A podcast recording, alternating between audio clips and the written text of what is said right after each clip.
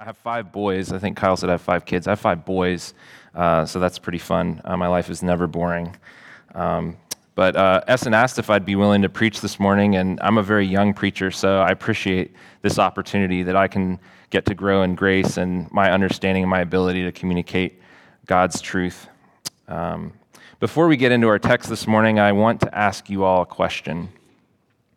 When was the last time that you were angry and bitter with God? A few months ago, my family got back from Japan and uh, we were trying to get settled. School had just started. Uh, our kids were only two weeks into their fall semester, and one of my sons tested positive for COVID. And uh, I couldn't believe it because we had spent the last year and a half in Japan, like being super careful, dodging COVID, only to come back to the States and get it within a month. And uh, of course, a few of us, kind of like dominoes, uh, all got it, and we had to quarantine for three weeks, like two weeks into the school year, three weeks at home, quarantining as a family. Um, and my wife and I really felt for our kids because this is our boys' first experience, really, for most of them to have uh, school in English and to be in the States for school. And uh, so they were excited about making friends. They had just started soccer, and uh, and so we are really kind of mourning that. Oh wow, like two weeks into it, and then three weeks off of quarantining at home. And on top of that, uh, I was enrolled. I'm enrolled in uh, RTSDC, and so I'm still studying, you know, every day and working on assignments and research and uh, you know papers and stuff. And uh, in the meantime, you know, I have five crazy boys yelling, and so it made quite an interesting few weeks uh, for me to try to get my studying done around the house. But on top of this, we had been preparing for a leadership assessment with Mission to the World. That's our mission organization down in Atlanta. And so my wife and I had been months of interviews and application process and all this stuff, and we're supposed to get down to Atlanta, and we had to postpone that whole thing. And it was such an inconvenience for us, and I was angry and upset. This is the worst time to get COVID. and my wife and I were frustrated and angry and bitter that God allowed this to happen in that timing. Maybe you can relate. Have you been angry and frustrated with God that you've grumbled and complained against Him, resulting in a bitter heart? Well, this is kind of some of the context for Exodus 17 in our text this morning. Because Israel is unhappy with God, they're bitter and they're complaining against Him. And God had just rescued Israel from the oppression of Pharaoh and being enslaved in Egypt. Moses had led them out of Egypt, and God had shown his power and his authority by executing plagues against the Egyptians in order to free Israel. And now, by God's guidance, as Moses leads them out through into the wilderness to the promised land, God guides them as a cloud by day and a pillar of fire by night and provides manna for them from heaven, and he provides water along the way. And yet, on the way to the promised land, they stop and they uh, rest, but there's no water to drink. And so they grumble and they complain to Moses against God. And yet, here's the main point of this sermon because we're always told, you know, just make, make a main point. So I want you guys to remember this. Despite Israel's rebellion, God responds justly and mercifully. He provides water for them to drink so that they don't die. And we'll see this morning how God meets Israel's rebellion with his grace. And he uses this opportunity to display his provision and his power. So, uh, as I read uh, Exodus 17, 1 through 7, please stand uh, for the reading of God's word.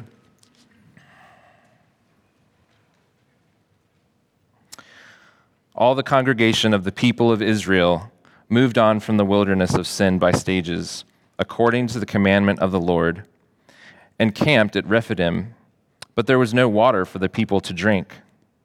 Therefore, the people quarreled with Moses and said, Give us water to drink. Moses said to them, Why do you quarrel with me? Why do you test the Lord? But the people thirsted there for water, and the people grumbled against Moses and said, Why did you bring us up out of Egypt to kill us and our children and our livestock with thirst? So Moses cried out to the Lord, What shall I do with this people? They are almost ready to stone me. The Lord said to Moses, Pass on before the people, taking with you some of the elders of Israel, and take in your hand the staff with which you struck the Nile, and go. Behold, I will stand before you there on the rock at Horeb, and you shall strike the rock, and water shall come out of it, and the people will drink. And Moses did so in the sight of the elders of Israel, and he called the name of the place Massah and Meribah, because of the quarreling of the people of Israel, and because they tested the Lord by saying, Is the Lord among us or not? Let's pray together. Dear God, we thank you for your word this morning. It is holy and without error. It is living and it is active. And we pray that through it you would show us the depth of your truth, the depth of our sin. Show us your wisdom, Lord, and your covenant love for us. In Jesus' name we pray. Amen. You may be seated. So Israel stops to rest, and there's no water. They're thirsty. The people argue and contend with Moses, give us water to drink. They sound like kids, you know, give me water. This is a legitimate concern that they have. It's a harsh environment. They're in the wilderness. Uh, the wilderness is not a place that people actually end up staying and you're raising families and livestock. It's a place you pass through because it's a barren wilderness. It's a harsh land. No one lives there. And here Israel is sojourning, coming through the land on their way to the promised land. There's no water to drink. And look what Moses says in verse 2. He says, Why do you quarrel with me? Why do you test the Lord? Now, you know this if you're a kid, or if you've been a kid, or if you have kids, that uh, your kids might test you. How much can I get away with? How much can I push dad before he really just blows up gets mad? The Israelites are testing God's patience. Uh, are you really going to provide for us, God? And the people continue to grumble and complain to Moses. They said, Why did you bring us out of Egypt to kill us and our children and our livestock with thirst? Now, it's really important to note here that Israel's complaining to Moses is really directed at God himself. Moses is the leader that God had appointed for Israel, and he's the representative of the people to God, but he's also God's appointed leader to lead out and to carry out God's plan for, for them. And so doubting Moses and his leadership is really a direct assault on God and his purposes. Their complaining is now accusatory. Did you pick that up in, in uh, what they said? Moses is distraught and he can't fix the situation, and it's getting worse. So, rightly, he cries out to God in verse 4 What shall I do with this people? They are almost ready to stone me. And the people aren't just upset or perturbed, their accusations towards Moses and God grow. Now, here's where the last uh, six months of my intensive Hebrew study comes into, into play. Um, the word that's used in Hebrew, reeve, is uh, often means to argue or to contend with. Uh, why do you contend with God? But it, in some cases, it can also mean to draw up a legal dispute with the opposite party. And this is exactly what the Israelites are doing. They are so angry with Moses and with God that they are not only accusing him to test him, they are legally taking God and Moses to court. They're reversing the roles. See, God is the judge, and Israel should be in the judgment seat, but Israel is taking God and putting him in the judgment seat, and they're the judge now. And we see this in their language and how they treat Moses and how they accuse him and God of bringing them out of Egypt to kill them. They're making their stand. God, this is not what we wanted. We wanted to be rescued from slavery, from Egypt, but we didn't want to be tramping through the wilderness. We don't like being sojourners. It's hot, it's dirty. We're tired of this manna. It would have been better off to have not left Egypt. The Israelites are so bitter with God that it's affected their own perception of their captivity in Egypt. Did you see that? All of a sudden, their slavery in Egypt seemed like it was better than freedom under God. And they're starting to forget how bad their slavery and captivity was to the point that they're ready to kill Moses. And I want us to consider this situation from Moses' perspective as a leader as well. He was doubtful from the beginning of God's calling him that Israel would even listen to him and follow him. And if you read Exodus 3, there's a long dialogue at the burning bush where Moses pulls out every excuse not to go back to Egypt and not to obey God. He even says, God, why will they listen to me? And God says, Tell them I am has sent you. And Moses rightfully cries out to God in his distress uh, before Israel is you know, ready to stone him. This situation is out of his control. And the people are on the verge of stoning him in verse 4. So we get this insight by the Hebrew language, but also Moses' words. And this situation has escalated, and the Israelites are like an angry mob out of control. I want to suggest three things that we can learn about Israel here in this passage. The first thing is that Israel forgets God and his provision in the past. This is really ironic because God has just rescued them out of Egypt. One commentator notes that the first half of the book of Exodus is really God's polemic against Egypt and to show his power and his authority over every Egyptian god. And the Nile itself was a god and worshiped as the giver of life for all of Egypt, and, and the Egyptians knew this.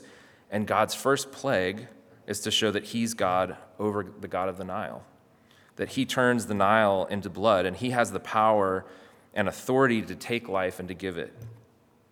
And so God leads them out of Egypt. He splits the Red Sea so that Israel can cross to the other side. He destroys Pharaoh's army, and then he provides a cloud by day and a pillar of fire by night to guide them. And then he provides manna from heaven and he provides water. And it's like Israel's completely and quickly forgotten God and how he's provided for them every step of the way. The second thing is that Israel doubts God and his plan for them. They said, did you bring us out of Egypt to kill us with thirst? They're thinking, maybe God doesn't know what he's doing. Maybe he and Moses didn't actually think this plan through enough. We need to take matters into our own hands. I knew we couldn't rely on God, so they doubt God and his plan for them. And thirdly, Israel questions if God is even in their midst. They say, Is the Lord among us or not? And this is a huge insult to God is God even with us? They're surrounded by God. God promises all the way back in Genesis 17 uh, to Abraham, I will be your God and you will be my people. God has promised to be their God, to be with them, and they his people.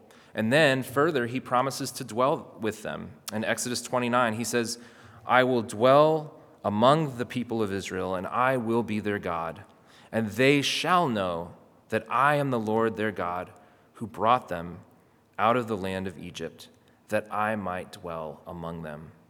I am the Lord their God. So, asking the question, is God even with us, is a huge insult to God and his covenant promises that he's made to Abraham and to Israel. So, how does God respond to these rebellious, stubborn people? Well, God says to Moses in verse 5 Pass on before the people and take with you some of the elders of Israel, and take in your hand the staff with which you struck the Nile, and go. Now, Moses' staff uh, was hardly a cane for an old man. In fact, I can tell you that uh, for a fact that Gandalf's staff had nothing on the staff of Moses. Many of us uh, might be familiar with the scene in Lord of the Rings where Gandalf protects his friends and he stands on the bridge between the dreaded monster, the Balrog, and the hobbits and his, you know, his friends, and he shouts, You shall not pass, thundering his staff into the stone, and an awesome display of wizardry and power. So please forgive me for my nerdy side throwing that into the sermon. I just had to do that. Um, but getting back to Moses' staff, it was an instrument uh, in almost every plague that God dealt to the Egyptians. It was the instrument that God used to turn the Nile into blood. And almost every plague begins with God commanding Moses and Aaron to stretch out the staff over Egypt in order to execute judgment over it. So when Moses is asked to grab his staff, it means that judgment is coming. And God says to Moses in verse 6 Behold, I will stand before you there on the rock at Horeb. God is with Moses. You shall strike the rock, and water shall come out of it, and the people will drink. God is with Moses as he takes his staff and he strikes the rock so that water may flow and that people may drink. In verse 6, it says, Moses did so in the sight of the elders of Israel, and he called the name of the place Massah and Meribah because of the quarreling of the people of Israel and because they tested the Lord, saying, Is he among us or not? Moses actually names these places after the Israelites' contention with God. Massah in Hebrew means testing, Meribah means rebellion. So Moses wants the people of Israel to remember how they put God to the test and how they acted in rebellion against him in the wilderness on their journey to the promised land. So remember the three ways that Israel acted. They forget God and his provision in the past, they doubt God and his plan for them, and they question, Is God with us? And I want to juxtapose these three ways that they act with how God responds to them. So, where Israel forgets God and his provision in the past, God remembers his covenant with Abraham and Isaac and Jacob. The whole reason that God had rescued Israel from the oppression of Egypt and Pharaoh's because he had remembered his covenant with Abraham and his descendants. And in the opening lines of Exodus, it captures this harsh reality of Israel's slavery and oppression under Pharaoh. It says that God heard their groaning, and God remembered his covenant with Abraham, with Isaac, and with Jacob. God saw the people of Israel, and God knew. And so, where Israel doubts God and his plan for them, God provides for Israel despite their unbelief. He provides water for them, even though in the midst of their grumbling and complaining, He provides. And where Israel questions whether or not God is with them, God shows that He is among them. And He appoints the rock to take the judgment instead of the people. He says, I will stand with you there on the rock. So, what does this story mean for us as God's people? What can we learn from Israel's failure to remember God and His promises? This happened over 3,000 years ago or something like that. I believe that we can learn a lot. I would argue that we are more like the people of Israel than we would care to admit. Like Israel, we often forget God and his provision in the past. How many times has God shown his goodness to us in ways that he's provided for us? And yet, the moment that we begin to face a trial of some kind, we quickly forget God and how he's always given us what we've needed. Like Israel, we also doubt God and the sovereignty of his plan.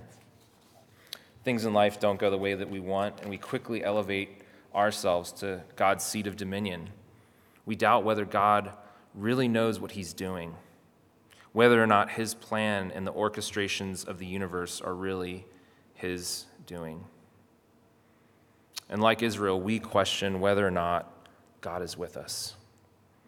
Something hard in life happens and we feel alone self reliant to take on the problem ourselves without giving God a second thought.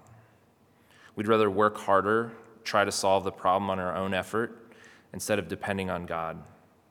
And God seems distant, far off, disconnected from our everyday lives. And we too can get angry and bitter with God, accusing Him and taking Him to court. We missionaries struggle too A couple months ago, uh, my family came down to worship with you all uh, here at Tabernacle. And as the worship service progressed, uh, I think it, an elder, I think it was Dave Sawyer, got up and shared an amazing testimony of God's work through the McCall family uh, sent out from this congregation down to Colombia. And as he began sharing about their work, I started no- noticing so many similarities between what they're doing in Colombia and what we're doing in Japan. My eldest son even leaned over to me uh, during that time and enthusiastically said, Hey, Dad, they're doing university ministry just like we are. And there couldn't have been more similarities in our approach and philosophy of ministry. And David had shared this amazing testimony about how the McCalls had formed a core team that aligned on values and approach to ministry. And they had found this amazing building between a supermarket and a gym, a highly trafficked area for so many in the community and they were celebrating their first worship service with a great turnout. Wow. Praise God. What an amazing testament to God's faithfulness and power working in and through them. And yet, as I sat there and I listened, I felt this feeling of bitterness towards God rise up inside my heart. You see, our family has been part of a core church planning team that had disbanded last year, and each unit going in a different direction. We lost our team leader. Uh, our church planner had gotten pulled from the field due to his wife's illness, and the work of forming a core team uh, for our worship has been really slow. We've actually been looking for a place uh, to worship for the last couple of years, you know, for a building. But so far, we haven't found anything within our budget or that will meet our ministry needs. And even after hours of processing and talking with MTW leadership and counseling for my wife and I and praying together, that bitterness towards God is still there. And as I listened to these wonderful testimonies of fruit and success, I looked over at my wife and I grabbed her hand as she looked back at me on the verge of tears. And as we drove home, we talked about how we both processed that moment together. We've been in Japan the last five years trying to see our ministry come to fruition like that, I said. Why didn't God give us that story? Why did, why did God give us a story with so much pain and sadness and struggle in it? And I had to confess to God my own bitterness against him in that moment, my own doubt whether or not he really is in control, and my own pride of thinking that I know better than he does. And I'm telling you this not because I want your recognition or your pity, well, maybe a little bit, but I'm telling you this because my heart needs to be reminded of the good news of this gospel the good news that God is merciful despite my bitterness and my own rebellion against Him. Yes, I need this wonderful gospel for my own heart and my own healing. So, how has your heart been? Maybe your circumstances have not been good at all. Maybe they haven't gone the way that you've wanted them to. Maybe you've been frustrated with God and grumbled against Him. Maybe you've lost someone recently that you love and you're angry with God. God, if you're so good, why would you allow this person to be taken from me? Maybe your relationship with your boss or your coworkers has been really hard. Why do I have to put up with these difficult people every day? Maybe you were looking forward to the school year and COVID has complicated things again. You're tired of living in the unknown and when things are changing every day. Maybe your body is sick or injured, and you're not sure how long it's going to be that way. And in the pain and the uncertainty, trusting in God is hard. Maybe your spouse has left you and you are raising kids by yourself, and every day is a struggle, and you're wondering, where are you, God, in the midst of this? Maybe your job pays the bills, but it's not really what you want to be doing. And you wonder, how much longer do I have to live like this? In these dark times, we ask, why are things so hard? Where are you, God? Why haven't you given me this thing that I've asked for? I've prayed and I've asked you, but you've not answered me. Why do you allow me to go through this pain and this trial, this suffering? But here's the beauty of the gospel is that in our anger and in our rebellion against God, he meets our rebellion with his grace and provision the times in our life that we are powerless to change, He provides everything we need. Israel deserved the wrath and the judgment of God for their rebellion, their lack of faith, and their doubt of whether God was with them. But judgment didn't come down on them, it came down on the rock. In the New Testament, Paul tells the church in Corinth that the rock in Exodus 17 actually points forward to Jesus Christ. He says, For I do not want you to be unaware, brothers, that our fathers were all under the cloud, and all passed through the sea, and all were baptized into Moses into the cloud and in the sea. They all drank, uh, they all ate the same spiritual food, and all drank the same spiritual drink. For they drank from the spiritual rock that followed them, and the rock was Christ. The rock was struck so that water could flow. God was showing them that sin and rebellion cannot just be erased and forgotten. There was a price. The rock had to bear the judgment of God in order to bring life to the people. And in the same way, God provides Jesus as the bearer and the judgment for our sin and rebellion against him. Christ is the rock that was struck for us. But he is not just the rock that was struck for us, he's also the living water that we need. And just as the Israelites drank a physical water that perished, Jesus would be the rock that was crushed. There was a better water that would come. Jesus was the water that provided for our souls that they may live. Because water will only satisfy our physical thirst, but only Jesus, the true living water, will satisfy the deepest needs of our souls. Jesus is the better water that our souls need. And Israel's story is essentially our story. Because as the church, Israel is part of our story as believers. And we can look back and learn how God was faithful to his people then and how he's faithful to us now. Like Israel, we are also on a journey towards a greater promised land, one that will never fade or perish. And in this wilderness of life, we too will have hard struggles. There'll be chaos, it'll be uncomfortable, there will be trials, and we will have lots of opportunities to grumble and complain against God. Like Israel, we will be tempted to doubt and be discouraged. We will be tempted to doubt God's love for us, His plan for us and whether or not He is with us. We will be tempted to reverse the roles with God and play the judge. We will point the finger and accuse God in our anger and frustration. But I want you to be encouraged that even in our times of rebellion, doubt, and discouragement, that God responds with his grace and provision. God doesn't get tired of our grumbling and complaining because the judgment has already been taken place. On the cross, Jesus Christ bore the wrath of God for our sins. The judgment came down on Christ and not on us. And because Jesus took the penalty for our sins on the cross, he offers us eternal life, the true living water. And so, just as the Israelites drank of the water from the rock, this morning I invite you to come and drink of the living water that Jesus Christ offers us. He is what our souls need.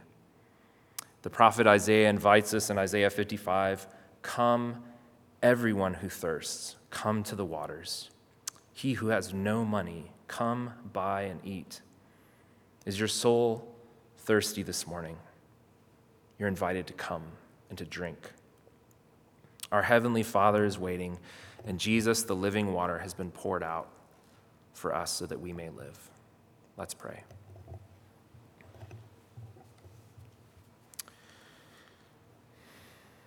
God, we thank you for your word this morning. We confess that just like the Israelites, we often put you to the test. We too struggle to trust you. We confess that we are often depend, dependent on ourselves rather than you. And we confess that we play the judge and decide for ourselves what is best for our own lives. But God, we thank you that you are a good God, slow to anger and abounding in steadfast love for your people. Thank you that in our rebellion against you that you give us your own son, Jesus, to take the punishment for our sins and to give us the living water that our souls need. Lead our hearts this morning in worship to you, the giver of life and the living water that our souls desperately need. In Jesus' name we pray. Amen.